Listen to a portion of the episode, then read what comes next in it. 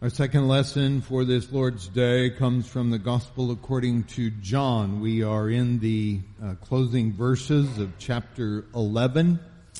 You may remember that Jesus has uh, just performed the seventh of the signs that John includes, the raising of Lazarus from the dead.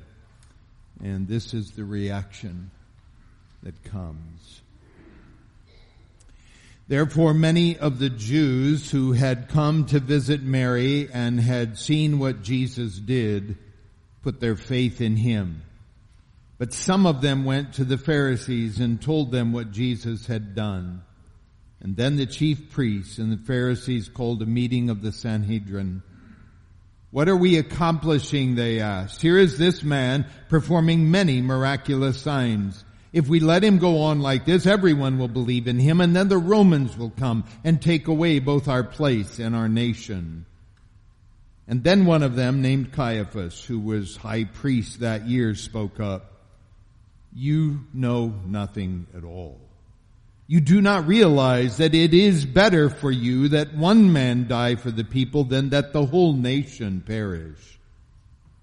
He did not say this on his own, but as high priest that year, he prophesied that Jesus would die for the Jewish nation. And not only for that nation, but also for the scattered children of God to bring them together and make them one.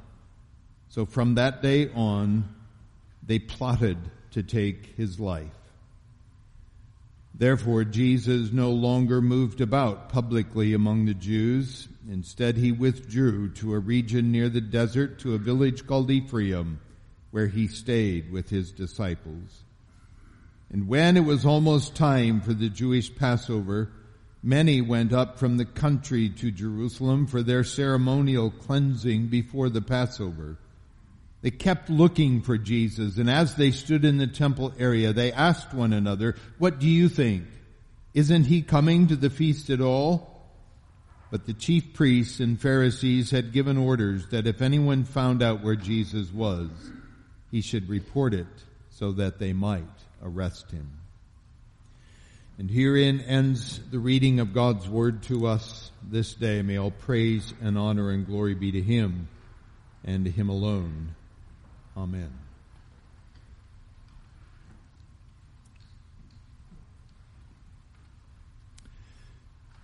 I have never been involved in a plot to commit murder. Hopefully that comes as good news to you.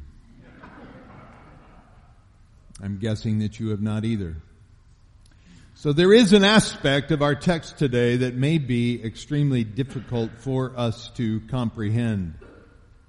That being said, all of us do comprehend fear.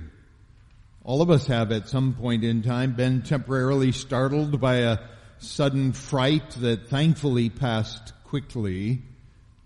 I did it unintentionally to my wife Julie the other day when she was drying her hair and I entered the room and she was not expecting me because she did not hear my approaching footsteps growing louder and louder as I came up the stairs to our bedroom. But we are not speaking about that kind of fear. This is a fear that is rooted in the notion of an impending doom a kind of monumental loss that would forever change your place in the world, or it would so displace the world as you know it as to render it unrecognizable forever the kind of fear of invasion that motivated young men and women to enlist in the aftermath of Pearl Harbor, the, the kind of fear of the tyranny of the Third Reich that motivated Dietrich Bonhoeffer to join a plot to assassinate Adolf Hitler, the kind of fear of Islamic extremism after 9-11 that led nations to band together to seek and destroy any and all foes who were sympathetic to those responsible. Now if a fear of that magnitude were to grip your heart, would you consider murder? The gospel writer John indicates that it was this kind of fear that stood behind the decision of the Jewish council leaders to reach a resolution to murder Jesus. Many of the Jews who had been witnesses of Jesus' resurrection of Lazarus from the dead came to the right conclusion that Jesus was the Messiah, for they decided that only a man sent by God could have accomplished such a feat as raising to life a man who had been dead for four days. We would surmise that the news of this resurrection spread with such speed in the first century as to impress even the most skeptical Twitter or Facebook executive. We would further surmise that the news of this resurrection was not simply passed along and then set aside, but rather this news occupied the front page of the Jerusalem Gazette for days and days and days. And even then, after it became old news, it was not forgotten. As we will learn in the next chapter, Lazarus became something of a local celebrity, particularly as the Passover drew nearer and pilgrims from all over the known world passed through Bethany on the way to Jerusalem, pausing along the way in an effort to catch a glimpse of the man who had died but then was raised. Now, John includes nothing here as to any of Lazarus' testimony concerning not his near-death experience, but his full-on death experience. But can you imagine the questions that must have been posed to him? What was Sheol like? Was it real? Is that where you were? Did you see God or, or were you simply asleep? Was it painful when you passed from life to death? Did, did you recognize other souls? Did you have any sense of time there? Do you regret returning to life knowing that taxes are due tomorrow? Now, maybe that's just my question. John does not report any of those specifics for a simple reason. Lazarus is not the story. The story is that Jesus raised a man from the dead who had been in the grave for four days. Jesus must be the Messiah and based upon his work, you may be resurrected to new life like Lazarus by simply having faith in Jesus. But do you know that even, that was not the dominating news. The dominating news was a growing movement to elevate Jesus to the throne. That's what the cries of Hosanna, blessed is he who comes in the name of the Lord, even the King of Israel, are soon to be all about.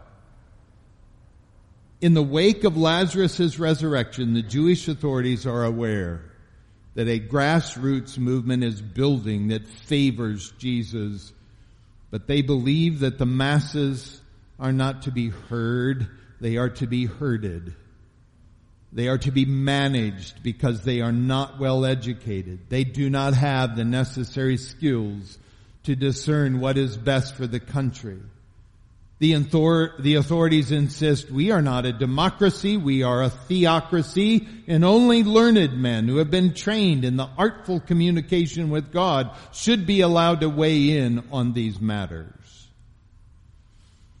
So when this grassroots movement begins to pick up even more steam than it had before, to such a degree that you do not need James Carville or Mary Matalin to tell you that your power and influence are slipping away, the authorities begin to fear. The kind of fear we mentioned earlier the kind of foreboding fear that signals doom and monumental change that will turn the world as they know it upside down if you do not do something about it. And they verbalized this in their council meeting. If we let him go on like this, everyone will believe in him and the Romans will come and take away both our place and our nation. What the Jewish leaders foresaw was the destabilization of the perilous detente that they had fabricated with their Roman occupiers. They saw Babylon all over again. And they did not want to have negative reports from Pontius Pilate getting back to Rome that said, just so you know, we've got a problem here Because they realized that if such a thing occurred, military forces would overrun their tiny kingdom in a New York minute and they would have no means of stopping them. The Romans would overrun their walls, they would destroy their temple, they would obliterate their country to the degree that it would be unrecognizable and it was this fear of losing this that caused them to consider murder. Notice that the possibility of Jesus being Messiah does not apparently enter the discussion anywhere, even though they admit that Jesus performs many signs. They themselves admit that there's no shortage of evidence. It, it's not that Jesus simply performed the raising of Lazarus from the dead, certainly an exceptional sign that would require serious thought and consideration. But Jesus performed sign upon sign upon sign. And the raising of Lazarus was simply the cherry on top of a mountain of ice cream and fudge and whipped cream and sprinkles. And it apparently never enters their discussions that Jesus might be the long awaited descendant of, of David and as such might be a worthy leader to overthrow the Roman occupation and restore the nation to its former days of glory. No, no. They have long ago decided that Jesus cannot be Messiah and their intractable opinion must not be questioned. This fear of monumental loss that leads to the voicing of this political despair is then seized upon by the chief henchman in this group of about 70 religious leaders. His name is Caiaphas. And he has been serving as high priest for about a dozen years by this point in time. Caiaphas is politically astute enough to know that Rome can be mollified by the nation's, if the nation's troubles can be pinned on a single individual. Yes, there is trouble in Judea. Yes, it is awful. But it's not our fault. The trouble does not lie with us. It lies with this man named Jesus. He is the troublemaker, please work with us. Help us make him go away. Now Caiaphas does not say it like that, but that is the gist of what his argument will be before Pilate. It is the gist of what he says to the council. You don't seem to understand that it is better that one man die for the whole nation rather than the whole nation dying to spare one man. What we need to find here is some of, or what we find here rather, is some of the irony that has long been noted in the gospel according to John. In many places, we find the apostle using this rhetorical and literary device to make a very critical point. For example, the entire conversation between Jesus and Nicodemus, the teacher of Israel, back in chapter 3 stands in stark contrast to the conversation between, between Jesus and the unnamed Samaritan woman at the well in chapter 4. One is a well-known leader of Israel. The other is a nameless woman and a social outcast from Samaria. One comes to Jesus by night. The other meets Jesus in broad daylight. Nicodemus leaves confused and befuddled. The woman experiences clarity and brings her entire village to meet the Messiah. And the irony is that one of them would have been expected to see clearly, but it's the other that sees and understands. That same irony was on full display a couple of weeks ago in chapter 9, where the blind man sees and those with 2020 vision declare there's nothing to see here. And now in chapter 11, Caiaphas, the high priest, is plotting with others to put to death the one who is the resurrection and the life.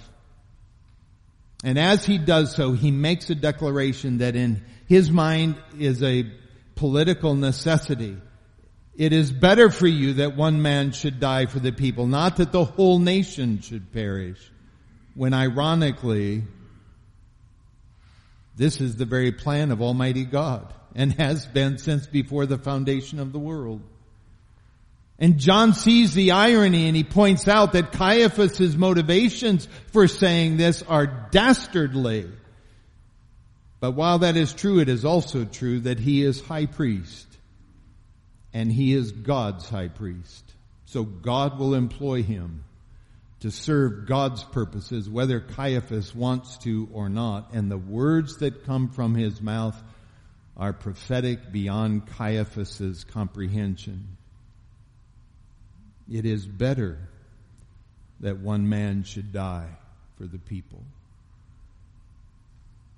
Oh, how his words must still ring in his ears even now that he has an entirely different perspective from beyond the grave. In many respects, one of the reasons that the unregenerate will not open their mouths at the final judgment will be because their own words, spoken throughout their lives, will spring to their minds and they will be convicted by them. They will realize that they had enough evidence to believe that Jesus was the Christ. They will realize that they had enough illumination to rightly conclude that he was God's Messiah, and yet they blatantly and willfully rejected him. And they will realize that there were plenty of opportunities for them to repent and fall on their faces before the Lord of Lords yet they proudly declared their own version of it is better for one man to die. And that realization will haunt them in the eternal darkness. And John tells us that from that day on they made plans to put Jesus to death. D.A. Carson makes an important point here saying that this resolution by the Sanhedrin is settled.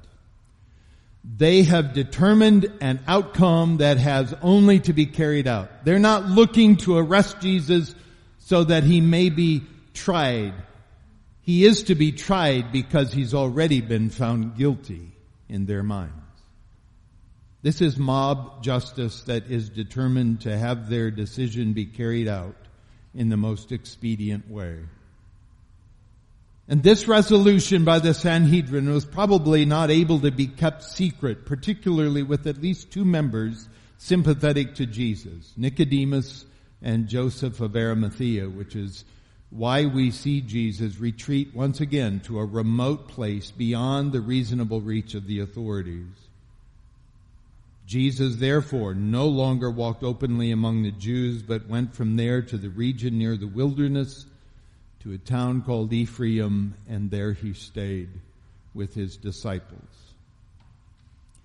Now we have spoken before about God's timing in these things, and Jesus is perfectly in tune with the Father's will for him. And it will be imperative that Jesus, the Lamb of God who takes away the sins of the world, die at the feast of Passover which signified to all of Israel that God spares those who are covered by the blood of the Lamb. And as John prepares to transition to the next significant portion of his gospel, he does so by speaking of the Passover being at hand and how it was that many went up to Jerusalem ahead of the feast to engage in the necessary cleansing rites so they might fully participate in the feast. And again, how ironic that their own efforts to purify themselves will end with the most perfect man who ever lived being defiled in the most ghastly ways so that they might be truly cleansed by his shed blood. These early pilgrims wondered, considering the bounty that was on Jesus' head, whether he would stay home and just skip the feast. But had they known of God's unfolding plan, they would have known that Jesus would not have missed this feast for all the world. Because he was once offered all the kingdoms of the world to avoid the cross of Calvary, which he will occupy at the end of this feast. I told you at the beginning of this sermon that I have never been involved in a plot to commit murder. I must confess to you now that is not true. And that may be unsettling, an unsettling revelation to you, but perhaps not as unsettling as this one. You also have been involved in a plot to commit murder. You see, we were co-conspirators in the death of Christ. The genesis of this plot began in the garden when Adam exercised his free will and rebelled against his creator and defied God's authority and we were there. It was in that moment that the need for Christ to die became necessary if we were going to escape the eternality of God's judgment of death. You see, the words of Caiaphas are our words. The world that he does not want to see turned right side up is the world that we've all had a hand in creating. It's a world that is plagued with sin because we are in it making sinful decisions each and every day. The resistance to God's reign and authority that Caiaphas displays is no different than my own or your own. The fact of the matter is that Jesus had to die. Not to keep the world from changing, but to keep the world from going to hell. And this is why the atoning death of Christ is so central to the gospel. The gospel is not the gospel. If Jesus' death is simply the unfortunate end to a life well lived and you should seek to emulate his life, the gospel is not the gospel if Jesus' death is reduced to a political assassination between religious factions who even this morning are still warring over the same piece of real estate. The gospel is not the gospel if Jesus' death is turned into an example of what a true pacifist would do. The gospel is the gospel. When the death of Jesus is revealed for what it truly is, a work of atonement that satisfies the perfect justice of Almighty God and turns His wrath away when the shed blood of Christ covers those who turn to Him in faith. And beloved, it is only when we understand our culpability in Jesus' death that we begin to understand the depth of God's love for sinners, the breadth of His grace towards us, the width of His mercy, and the absolute necessity of Jesus dying the way he did.